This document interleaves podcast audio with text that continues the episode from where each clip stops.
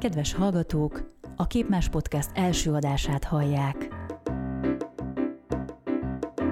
Döntéseink nem csak a világot alakítják, minket is formálnak. Néha durva vésőnyomokkal, máskor láthatatlanul finom csiszolással. Vajon miféle meggyőződés, vágy, elv vagy érzés irányítja őket? Erről faggatja vendégeit Számkati, a Képmás magazin főszerkesztője.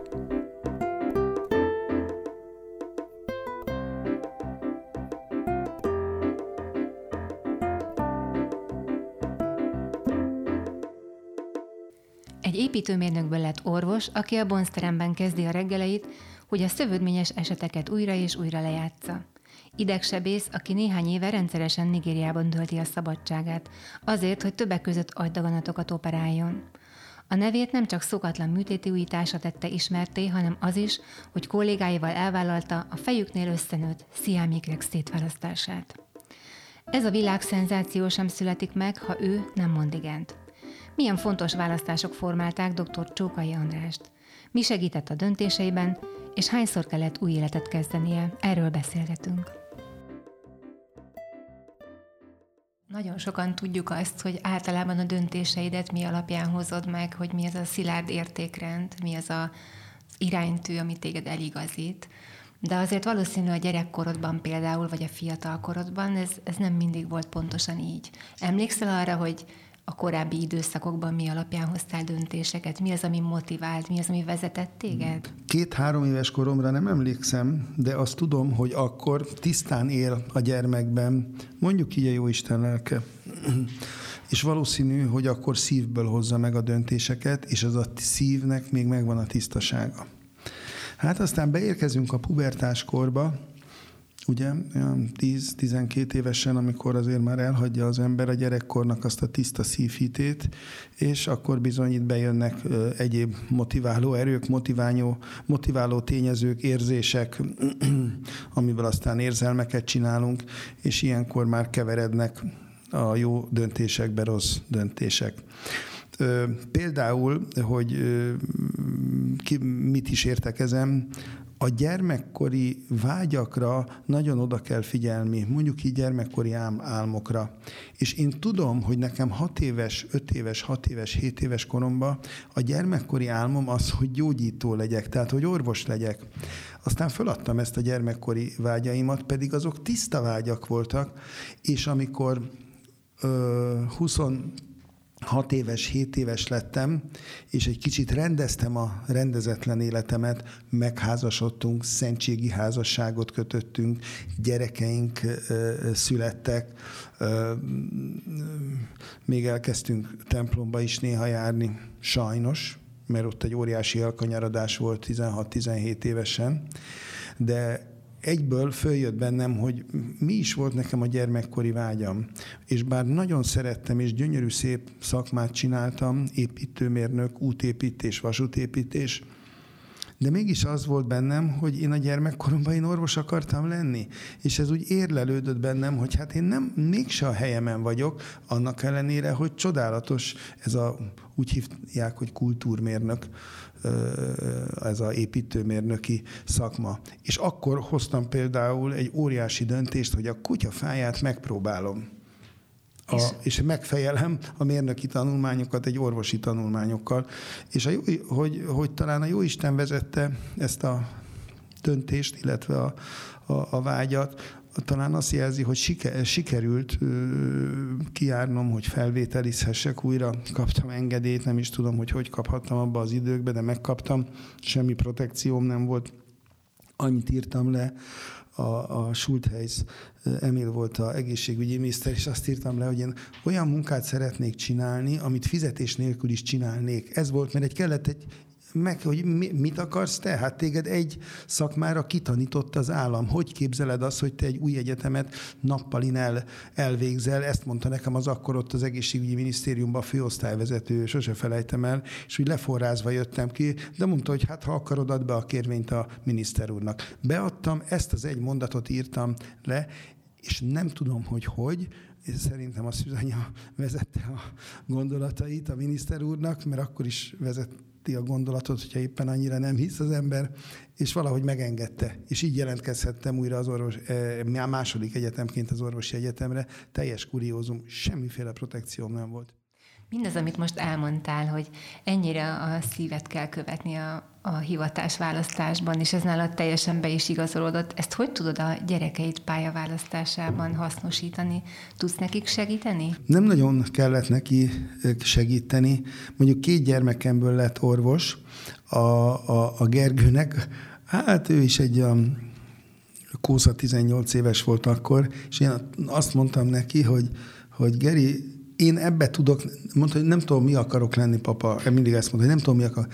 Mondom, figyelj ide, én ebbe tudok neked legtöbbet segíteni, döntsd el. És végül úgy döntött, hogy, hogy felvételizik, és akkor másodjára felvették, és azóta végül is orvos lett, és csinálja szépen. A kislány, aki most kezdi, most első éves, ő pedig, ő pedig azt hiszem gyerekkorától fogva az akart lenni. Nem tudom, hogy az én példám, vagy milyen példa, de őnek benne is ilyen romantikus vár. Emlékszem, jártunk síelni, és akkor ilyen mentőorvos akart lenni a síterepen, a hegyeken. Láttatok ahogy... egy balesetet? Biztos láttunk, igen. Lát, persze, láttunk. Tehát a gyerekkori álmok fontosak, természetesen aztán a felnőtt korba hozzájön egy tudatosság útja, egy tudatos döntés, ami, ami, ami megfontoltságot jelent, de nagyon ki kell szűrni a zavaró hangokat. Itt átugrottunk egy nagyon fontos döntést, a házasságot, gondolom, amit egy lánykérés előzött meg. Erre Igen, hogy emlékszel, az, ez az, az, az, az nekünk is egy ilyen gyermekkori uh, dolog, mert nagyon fiatalok voltunk, én 15, a Dani a feleségem, az pedig 14, és három hónappal a találkozások után, amikor még nem fertőzte meg a tiszta szerelmünket a házasság előtti testi kapcsolat, a házasság előtti házas élet, akkor még nem fertőzte meg, akkor ígértük meg egymásnak, hogy mi le fogjuk egymás mellett élni az életünket, férj és feleség leszünk amit megvalósítottunk, de azért még ez nem egy szentségi házasság volt, és utána aztán minden fiatal pár életébe sajnos jönnek ezek a, ezek a, hogy mondjam, ezek a nem javasolt dolgok.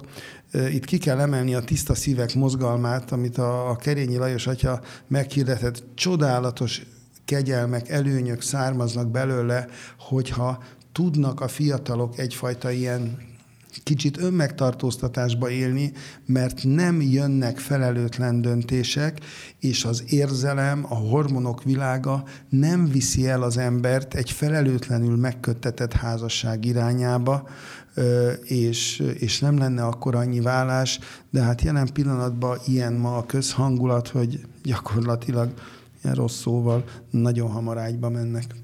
Igen, ez is egy, egy nagy teher, de az is te, a bűntudat is egy nagyon nagy teher. Tehát, hogy valahogy a bűntudatnak a feloldása az is egy nagyon fontos. Igen, és itt, itt egy nagyon nagy, ez, nagyon ilyen, ilyen bűntudat az, az, az nagy teher, de ha bűnbánatba vált át, akkor már emelkedés. Tehát nem szabad sokáig önvádban élni. Én ilyen bűntudatos gyerek voltam, mindig sokáig volt mindig mindenért lelkiismeret furdalásom. Emlékszem, édesanyám mindig próbálta ezt oldani, hogy hagyjad már, most már ne, ne rágódj rajta. Kisgyerek voltam. Aztán, hogy később hogy szabadul az ember meg ezektől, az már sajnos egy szomorúbb történet, mert itt pont beszéltünk a korai testi kapcsolatoktól, és ugye keresztény kapcsolatokról, keresztény családban nőttem fel, tehát tudtam a tanítást, tudtam a nevelést, de mégis, ahogy a fiatalok 97%-a, nem tudom, hogy beleesik ebbe a testiség problémakörbe házasság előtt. Viszont, akinek mondjuk egy katolikus neveltetése van, az tudja, hogy bűnt követel. Tudom, hogy vannak ennél sokkal nagyobb bűnök nyilvánvaló. De mégiscsak tudja, hogy bűnt követel. Azt is tudja, hogy mondjuk megy gyónni, de aztán megint el fogja követni. Mi következik ebből? Nem megy gyónni. Akkor viszont, ha nem gyónok, akkor nem áldozok.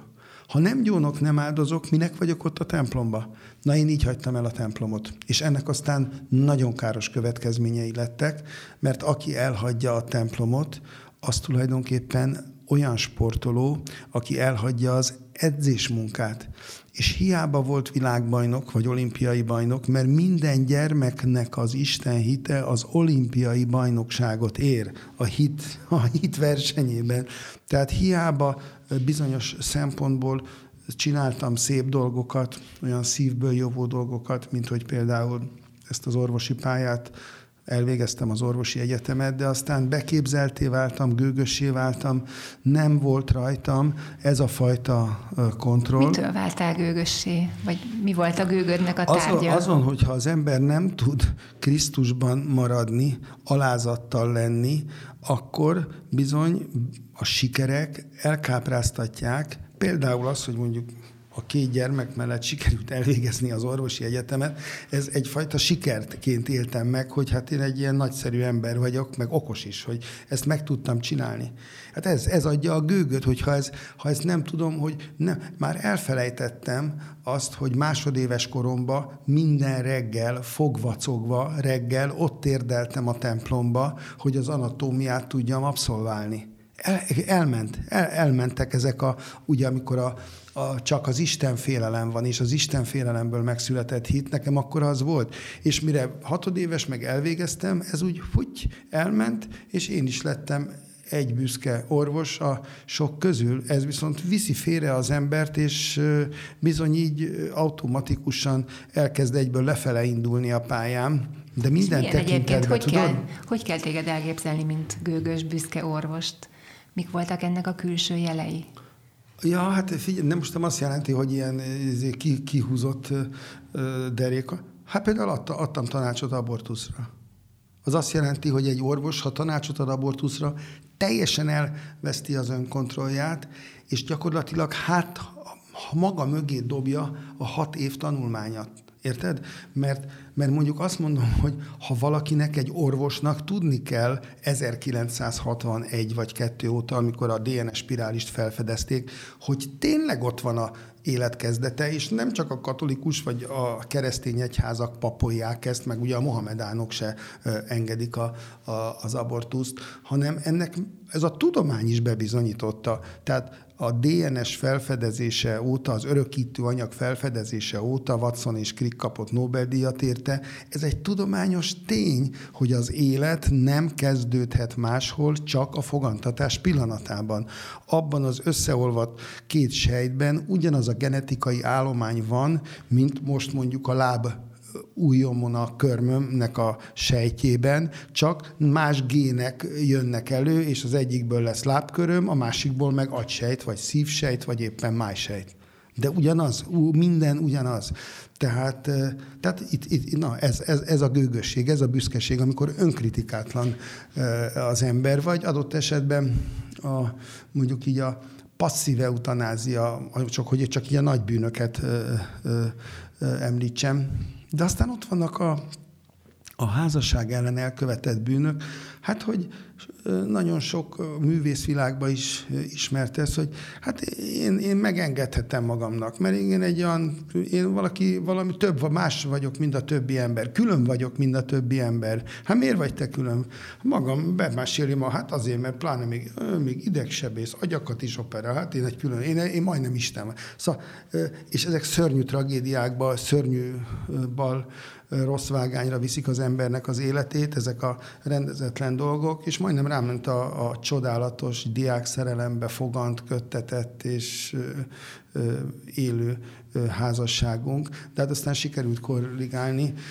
A, a, beszéltünk már erről, emlékszem, a, a, a feleségem megbocsájtó szeretetével, és az Úr Jézus Krisztussal Szóval visszatértem valahogy, visszavánszorogtam a gyermekkornak a hitéhöz térden állva, mert megint azért, amikor az ember rosszat tesz, akkor mégiscsak a lelkiismeret kopogtat. Tehát a lelkiismeret az, az, az válaszol, hogy te, te nem jó úton jársz, és azt el lehet nyomni, de hát hála Istennek, de már jó öreg voltam, már 42 éves voltam, amikor kopogtatott, és akkor elkezdtem visszajárni a gyerme, gyerekkoromnak a templomaiba, és ez a pici kell a megtéréshez, hogy ezt a kicsit hozzá tud adni, hogy atyám, védkeztem ellened, fogadj vissza a házadba, bűnös vagyok, Uram Jézus, könyörű rajtam bűnös emberen. Ha ezt ki tudod nyögni a tiszta szívedből, meg fogod kapni azt a kegyelmet, legyen az egy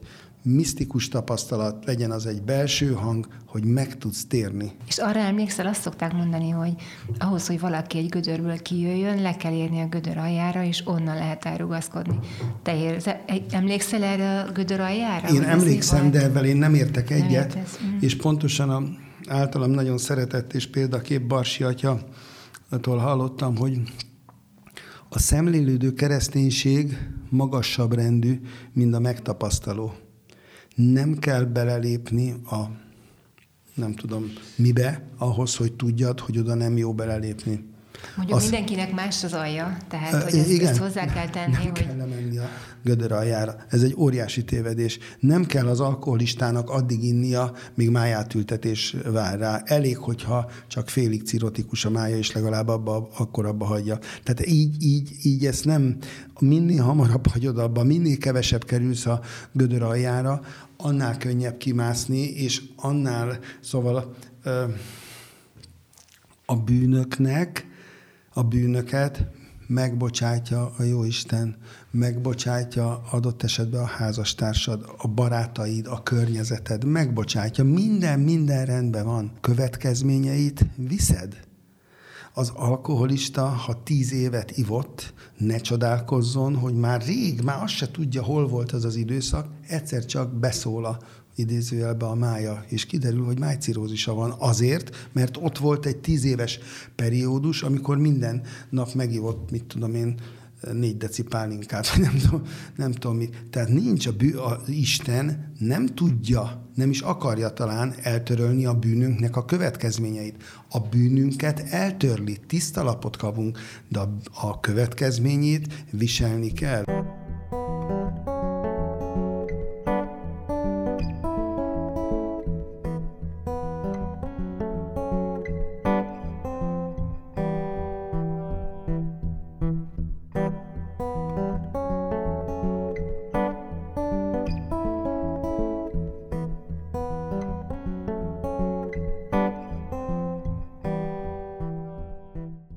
Meséltél a sikereidről, és igazán mégis úgy emlékszem, hogy amikor arról beszéltünk, hogy a nagy tudományos újításodnak, a műtéti eljárásodnak lehetőséged volt a publikálására, akkor nem volt olyan nagy sikere, nem volt olyan nagy vízhangja, sőt, talán a mai napig nem ismeri el annyira az orvos szakma, a, na, nem, azért, azért külföldön elismerték, mert a kongresszusi díjak meg e, ilyenek jelzik. E, mindig úgy, úgy szoktam ezt mondani, hogy nem tudok elég jól angolul. Ezért külföldön mondjuk így kihagyom a, a tanúságtételt, hogy hogyan segített a rózsafüzér, vagy a Jézusima, most például pont a sziámikreknél a Jézusima segített az, hogy az egész koncepció összeálljon, hogy, hogy a hagyományos úton mi ezt nem tudtuk volna megcsinálni. Csak Jézus imába, ott Bangladesbe 2017 november 30-án, amikor a Pataki Gergő barátommal ott kim voltam, ő plastikai sebész, és ő hozta oda a gyerekeket, mert azt hitték, hogy plastikai sebészeti műtéthez, és odahozta, és én láttam a, a képeket, tudtam, hogy fönn van már a világhálón, de senki nem jelentkezett be, és ott néztem az MR képet, a érfestési képeket, és imádkoztam. Azt mondtam, Uram, Jézus könyörű rajtam bűnös emberen. A Jézus imát mondtam, és a Jézus ima közben megszületett, mint egy Jézus bemondta a megoldást, ami teljesen új tudományos út, az eddigiekhez képest az ikrek szétválasztásában, mégpedig az, hogy érpályán keresztül katéterrel próbáljuk megoldani a nagy közös vénák szétválasztását. Én ezt nem tudom megcsinálni, de viszont tudtam, hogy nekem van egy barátom, a Hudák István, ott dolgozik velem a Honvédba, és ez az ember lehet, hogy képes rá, és fölhívtam, és megkérdeztem, fölhívtuk, és mondta, hogy igen, lehet, hogy meg tudjuk oldani, András. Például volt egy közös idegpálya, akkor a István barátomat, a Valálik Istvánt, aki a János Kórháznak egy nemzetközi hírű, ilyen úgymond funkcionális idegsebésze, őt hívtam föl, hogy meg tudod-e vizsgálni ezeket az idegpályákat a MR-rel, egy ilyen speciális MR vizsgálat, traktográfiának hívjuk, hogy, hogy ez átvágható-e, mert ha nem vágható át, akkor megint nem lehet szétválasztani. Na, szóval így épültek, jöttek az ötletek, ahogy a Gergelynek is, ugye a bőrtágítás, és végül így jutottunk el, hogy kiutazhattunk július 21-én Dakkába, és elindult ez az egész, ami még most is tart tulajdonképpen, és még azért sikerről én nem szeretek beszélni. Lehet, hogy tudományos értelemben siker, de nekem emberileg ez akkor jelent úgymond földi szempontból sikert, hogyha mind a két gyerek azt mondja, hogy jobb így, mint ahogy volt az egyik biztos, hogy azt mondja, mert ő fut, szalad, és énekli a süs felnapot, mert megtanulta a hétnapos itt tartózkodás alatt ez egy népdalokat, magyar népdalokat, de azért a másik még, még nem ébred fel igazán. Tehát itt még azért nem, szóval sajnos ez ugye egy ilyen szétválasztás, milyen műtéti kategóriába sorolható, azt mondanám, egy extrém nagy, irányított koponya sérülés és én 30 éve foglalkozom koponyasérültekkel, felnőttekkel, gyerekekkel, és egyet tudok, a súlyos koponyasérülés nem prognosztizálható, hogy ébredés tekintetében. Hát itt ennek a egyik kislánynak azért az van, mert itt lett egy 33 nappal a műtét utána, hogy a alapítványunk honlapján is rajta van egy súlyos bevérzés, és azt nyögjük még most is, és hogy ebből hogy lesz teljes ébredés, még nem tudom, hogy bőven van még imádkozni. És ez egy csodás dolog volt, hogy ennyi ember tudtunk mozgósítani a imádságra. Az orvosi egyetem alatt, vagy amikor az első, első vágást megejtetted egy emberi koponyán, akkor ez milyen érzés volt? Honnan vetted ahhoz a bátorságot, vagy a azt mondta egy nagyon kedves anesteziológus barátom, hogy a sebésznek kell egyfajta ilyen vakmerő butaság, hogy vakmerő butaság, hogy belemerjen vágni egy, egy testvérjébe, egy embertársába, érdekes, van benne valami, hogy kell egyfajta vakmerőség, de hát aztán meg, megszokja az ember. Ez ugyanolyan, mint a orvosi egyetemen a boncolások, attól is nagyon sokan félnek, hogy hát van, aki amiatt nem jelentkezik, pedig meg, meg, meg, megszokja ezt az ember, tehát végül is mm, a, gyógy, a gyógyítás érdekében van ez a tevékenység, úgyhogy nem látom, nincs ebben most már probléma. Amikor megkérdeztem egy évvel ezelőtt, akkor még csak készültetek a műtétre, erre a nagy szétválasztásra, hogy miért vállaltad el, akkor azt válaszoltad, hogy azért, mert senki nem vállalta el. A, a várjál, az, ahhoz az kellett hozzá, de én szerintem, én azt hiszem, hogy mondtam akkor is ezt a spirituális oldalt, mert ez nagyon fontos volt, mert a hagyományos úton nem vállaltuk volna el. Tehát kellettek ezek az innovatív ötletek is, azért az egy éve megvolt már, különben nincs vállalás. Kellett ez a Jézusi más ötlet. Most én egy kicsit ilyen gonoszkodó kérdést ja, fogok feltenni. Ja, okay. És én sem gondolom, hogy ezt könnyű megválaszolni, de azt hiszem, hogy ez minden orvosi döntésnek mindig az alapdilemmája, sőt minden egészségügyi pozícióban lévő döntésnek is, nem csak a konkrét orvosi döntésnek, hogy azért ennek a két kislánynak a, az élete vagy a, a műtétje hihetetlen mennyiségű pénz, hihetetlen mennyiségű emberi erő, hihetetlen ima, ami mögött van, nem fordult meg a fejedben az valahogy ezen mennyi afrikai gyereken lehetne segíteni ezen az összegen? Igen, ez nagyon jó kérdés, jogos a felvetés, ha ezt a pénzt oda lehetne irányítani. Ez teljesen igaz. Csak tudod, a, a, sajnos az élet nem így, nem így működik. Tehát, hogyha te biztosan tudod, hogy nem veszel mondjuk egy, nem tudom mit, mondjuk egy, egy, egy jobb autót, hanem csak egy a legócskább Suzuki-t veszed, de most nem, nem ócska a Suzuki, nagyon jó, de a legolcsóbb autó, és a különbözetten te látod azt a ezer afrikai gyereket, akit megmentesz egy évig mondjuk a éhezéstől, akkor biztos, hogy de e, ezek így nem irányítható ö, ö, dolgok. Amellett a tudomány, a, a, mert azért ez tudomány, mert ez egy itt nagyon komoly innovációk voltak, tehát az mindig egy nagy kérdés, hogy a, a, a tudományra szabad-e pénzt költeni? Szörnyű pénzeket költenek a tudományra. Na de azért végül is a tudomány által, a kutatások által aztán minden tizedikből tényleg lesz egy olyan fajta, mondjuk így felfedezés, ami, ami, ami, ami aztán sok millió embernek lesz jó. Tehát így kell ezt csinálni, hogy mondjuk itt, a, a, ha már ezt a példát mondod, én egy elég nagy harcot folytatok, hogy menjünk vissza a bonztermekbe, és ne élőkön gyakoroljunk. Ez olyan meglepetésnek meglepően hangzik, hát miért, ha nem, nem, nem ott vagytok? Nem, nem. Európa, a fejlett orvostudomány elhagyta a bonztermeket. Elhagyta a bonztermeket. Virtuális realitás, akkor ilyen anatómiai preparátumok, mű, mű, mű preparátumok, műanyag, ilyeneken gyakorolnak, pedig vissza kéne menni. Ahogy Michelangelo vagy Leonardo idejében volt, pedig ők nem is orvosok voltak. És nagyon nehéz erről meggyőzni a mai fiatalokat, de a középkorukat se. Nem jó a bonzteremben lenni, mert a halála szembesül szállandóan, mivel Európá kiölte magából a kereszténységet, a feltámadásnak a mély hite nem jelenik meg sokszor a orvosokban. Így, amikor egy bonzterembe mennek, nem a feltámadásra gondolnak, hanem a halálra gondolnak, ami által ott kellemetlen lenni, kellemetlen ott időt eltölteni. Ma is ott voltam, reggel mindig ott kezdek.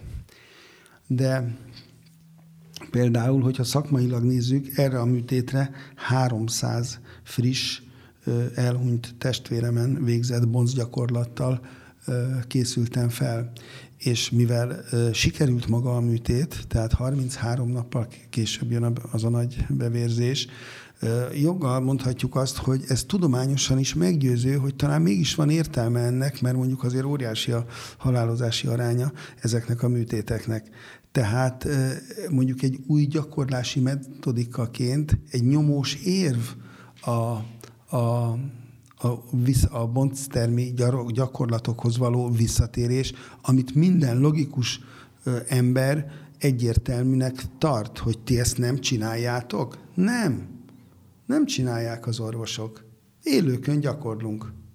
Teljesen bevett dolog. Tehát se, ezért senki nem. Amikor oda kerül ügyeletbe egy fiatal elé, az bizony annak van mondjuk ö, tíz műtétnyi ilyesmi tapasztalata, mondjuk ha az agysebészetet nézzük. Persze, ha ott lenne a osztályvezető, vagy az öreg, annak lenne 400. De nem az van ott, ám nem az ügyel. Ennek kell megoldani. Ezt az óriási nagy tapasztalathiányt nagyon lehetne pótolni a friss elhunytokon végzett műtétekkel, amelyeknek 90% olyan a, olyan a helyzet, a plaszticitása az ereknek, szöveteknek, a vénás vérzés is megmarad. Tulajdonképpen csak az artériás vérzés hiányzik. Na, ez is például egy, ehhez kellett ez, hogy talán ezzel jobban tudom ezt bebizonyítani. E, gyakorlatilag ez a e, CMI kerpárműtét is a missziódnak köszönhető. E, sokszor mondott, hogy az idősebb orvosoknak nagyon jó lenne, hiszen van elég szabadságuk Igen. misszióba menni, mert ugye te is a szabadságodon szoktál így van, járni. Így van, így van. Azt el tudod mesélni, hogy egyrészt hogyan döntöttél úgy, hogy elindulsz, másrészt meg mi volt az első nehézség, ami esetleg szinte veszélyeztette ezt a döntésedet?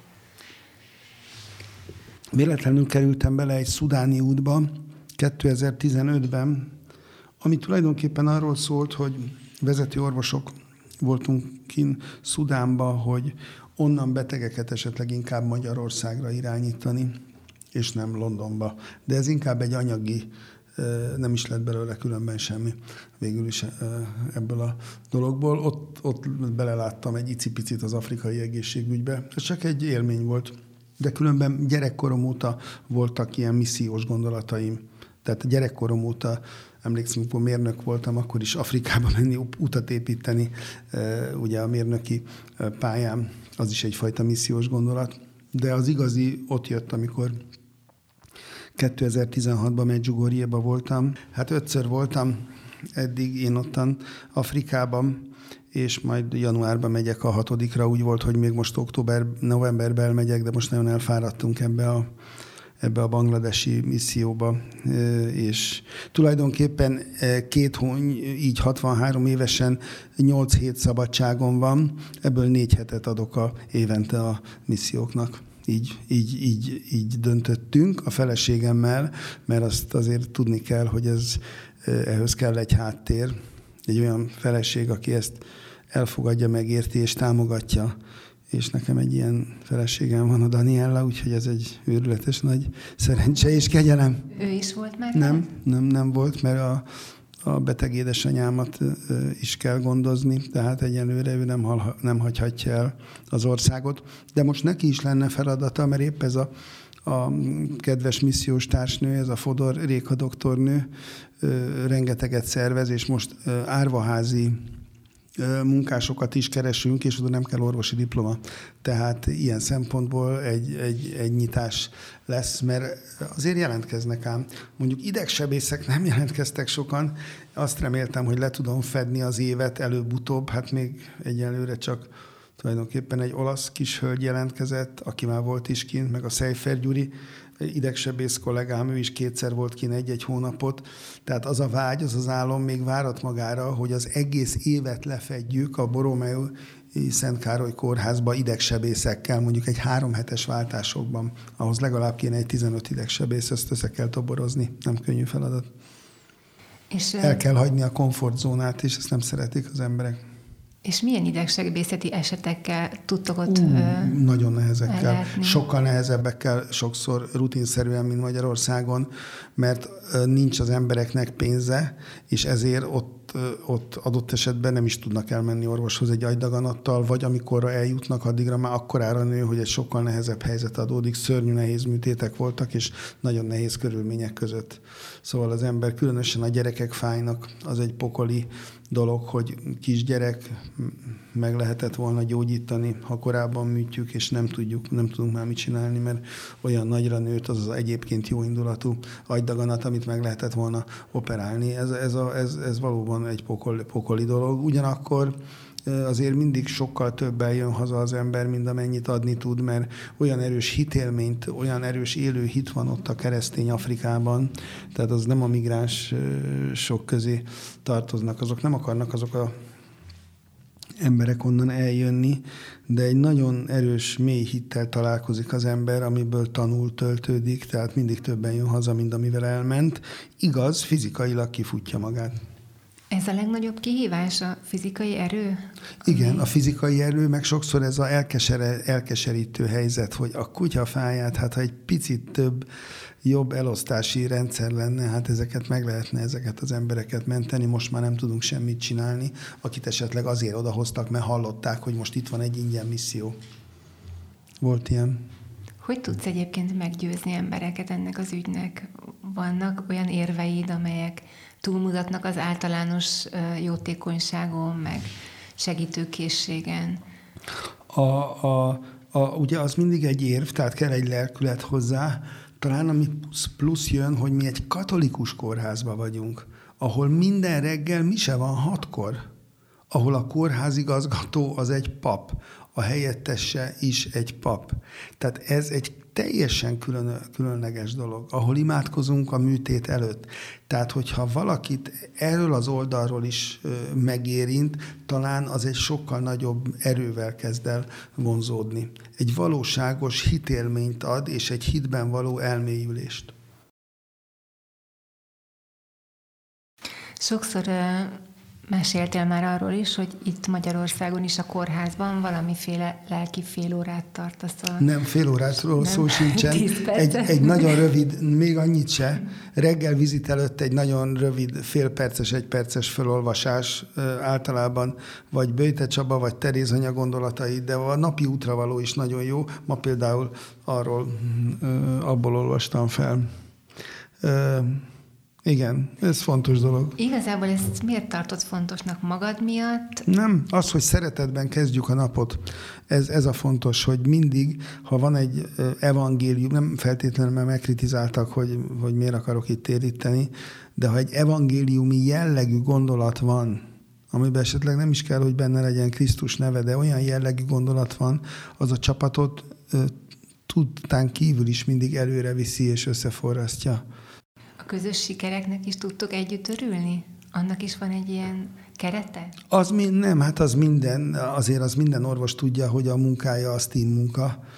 Nyilván az operáló orvos adott esetben az jobban főszereplő, de, de azért minden ilyen gyógyulás, meg egy nehéz műtéten túl lenni, azért az egy nagy öröm. Az olyan, mint egy sportban egyfajta győzelem. Persze akkor, hogyha láthatólag sikerült a műtét, és jól van a beteg. Hát aztán vannak a nehéz, tragikus esetek, akkor az ember széttárja a karját és imádkozik, nem tud más csinálni, akkor igen. A szülőkkel való kommunikációban, főleg amikor rossz hírt kell mondanod, segített az, hogy a kisfiadat elvesztetted? Ezt tudod igen, igen, és ezt pont ezt leginkább Nigériában éltem meg, képzeld el, mert ott volt egy ilyen kisgyermek, akit hiába operáltunk meg, de elvesztettük, és négy napig azt hittük, hogy bírja és megmarad, de hát nagyon elégtelen volt az intenzív osztályos ellátási lehetőség, és elvesztettük, és akkor olyan nagyon szomorúan álltak ott a szülők, bár ők, az afrikai emberek egész más viszonyban vannak a halállal. ott egy temetés, az nem az ünnep is hogy átadtuk a, a, az örök életnek a jó Isten kezébe. De azért a gyerek halál az mindenütt szomorú. És akkor velük megosztottam ezt a életemnek ezt a részét, és mondtam, hogy együtt vannak a gyerekek, nyugodjanak meg, és abban mindig biztosak lehetünk, hogy a gyermekek egyből oda kerülnek megnyugvást tudtam adni ezeknek a szegény szülőknek. Tehát valóban az együtt szenvedés, ami egy általad megért élmény alapján közlődik általad, az biztos, hogy a másiknak egy fajta megnyugvást, békét teremt, és másképp öleli az az ember át azt a másikat, aki ugyanúgy megszenvedte azt a dolgot, mint ahogy csak hát úgy részvétem, részvétem. Ezt igen, ez, ez így van. Aki benne volt a, mondjuk egy ilyen szenvedésbe, az másképp tudja segíteni a másikat. Igen, Másképp öleled meg, vagy el is tudod ezt mesélni neki? Persze, el is mondja az ember, és akkor elmondom a, azokat a adott esetben misztikus tapasztalatokat, amit átéltem a kicsi halála után, és hogy milyen megnyugvás az, hogy hát ne, a vége mindig az, hogy ne irigyeljük Jézustól az elment szeretteinket akár jobblatorként haltak meg, akár ártatlan gyermekként. E, ez a, ez a vége. Csak hát ez nehéz, hogy, hogy ez a szívedbe is így belemenj, belemenjen egy hosszú folyamat, de meg kell indítani, meg kell erősíteni ezt a másikba. Fontos dolog, igen.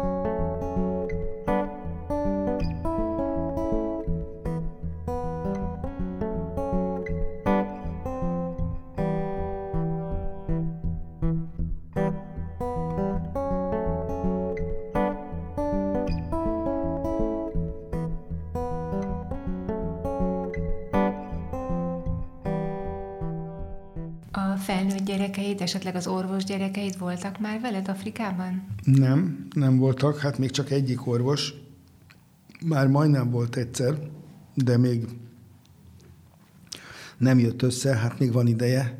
Szerintem rövidesen fog jönni velem. Mikor mész legközelebb? Én most januárban, januárban is az álcs, arc és álcsont sebésző, ott is van bőven munkálkodni való, mert hát egyszerűen kimaradnak az ellátásból a betegek, mert nem tudják megfizetni, és nem azért, mert alkoholisták, vagy mit tudom én, hajléktalanok, hát azok, de hanem egyszerűen a szegénység miatt. Az, az állami egészségügy se ingyenes.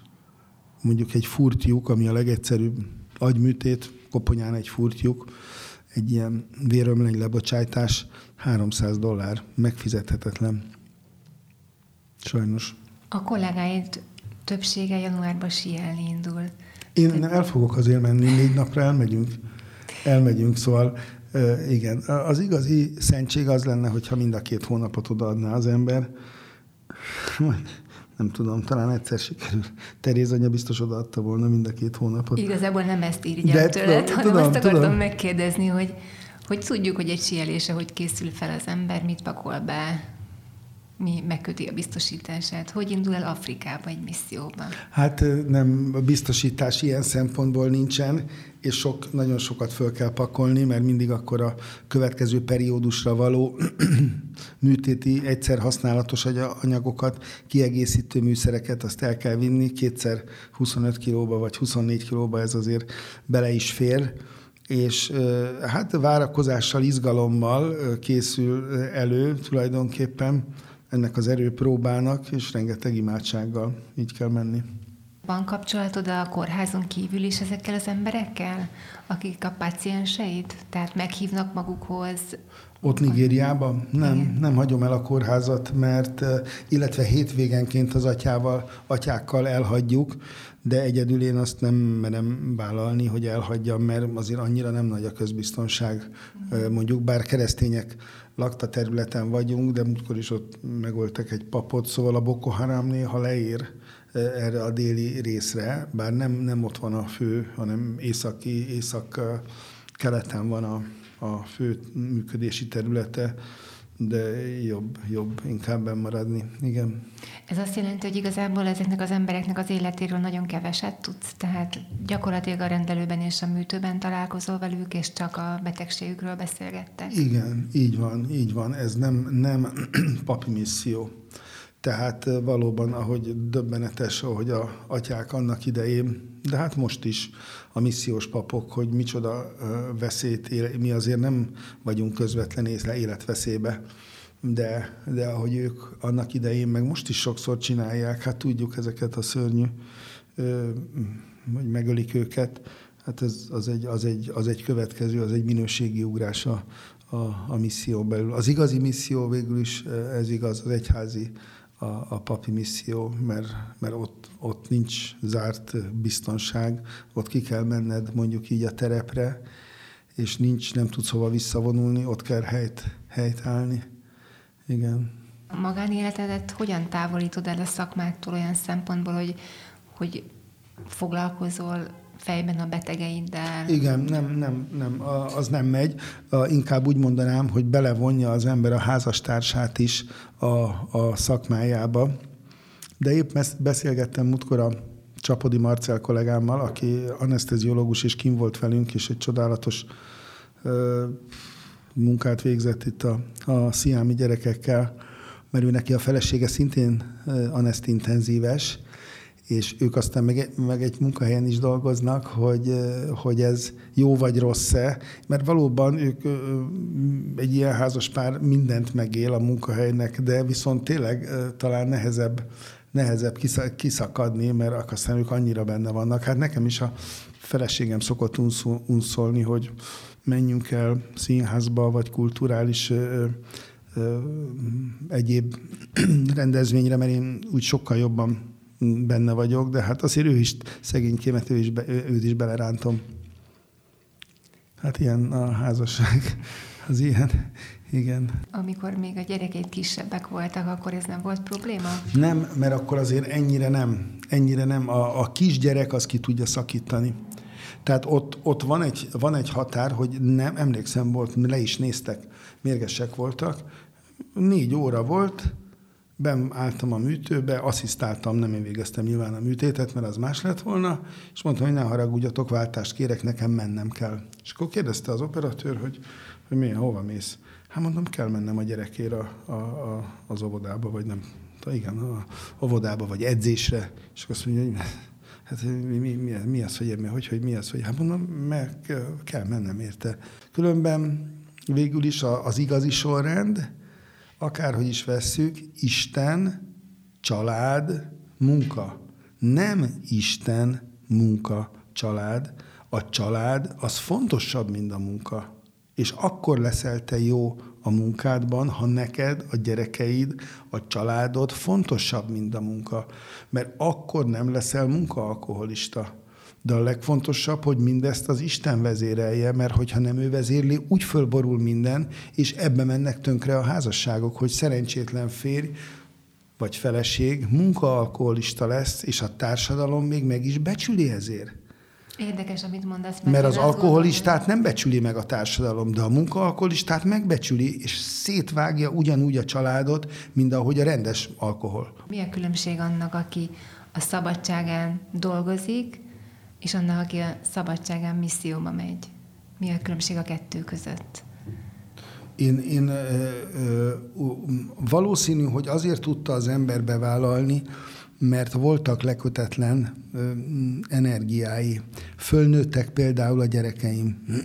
Nem igényelték azt az egész ö, megnőtt a, a, a szabadságom is és, és így aztán megszülethet egy ilyen látszólag nehéz döntés, ami végül is nem is olyan nehéz, mert, mert így, így, így érzi az ember hasznosabbnak magát, így tud jobban mondjuk szolgálni, ami azért mégiscsak az életünknek a célja, hogy szolgáljunk, nem az, hogy mit tudom én, süttessük a hasunkat. Arra három hét bőven elég egy évben. És ha például megszületnének az unokáit? Ott egy nagy kérdés, van kettő, van kettő, de úgy van, hogy ott a másik oldalon is van egy nagyon erős nagymama és fiatal dédmama, tehát egyenlőre nem nincs, vannak lekötetlen vegyét, vegyértékarjaink. Az édesanyám gondozása az nyilván egy, az is jelent egy plusz munkát. Igen, ezeket meg kell. Bizony az unokák beléphetnek, mert az szinte, az valóban család egyenértékű. Nyilván az unokával nincs annyit az ember, mint a sajátjaival, tehát nincs akkora felelősség, de ott bizony néha föl kell adni a, a munkahalkolista vágyakat. Addig ki kell nevelned az utódodat. Igen. Igen. Kedves hallgatók, ez volt a Képmás Podcast első adása. Hallgassanak minket legközelebb is. Következő vendégünk Szalóki Ági, zenész. Műsorainkat megtalálják a népszerű podcast hallgató applikációkban, továbbá a képmás.hu podcast rovatában, YouTube-on, Spotify-on, Soundcloud-on.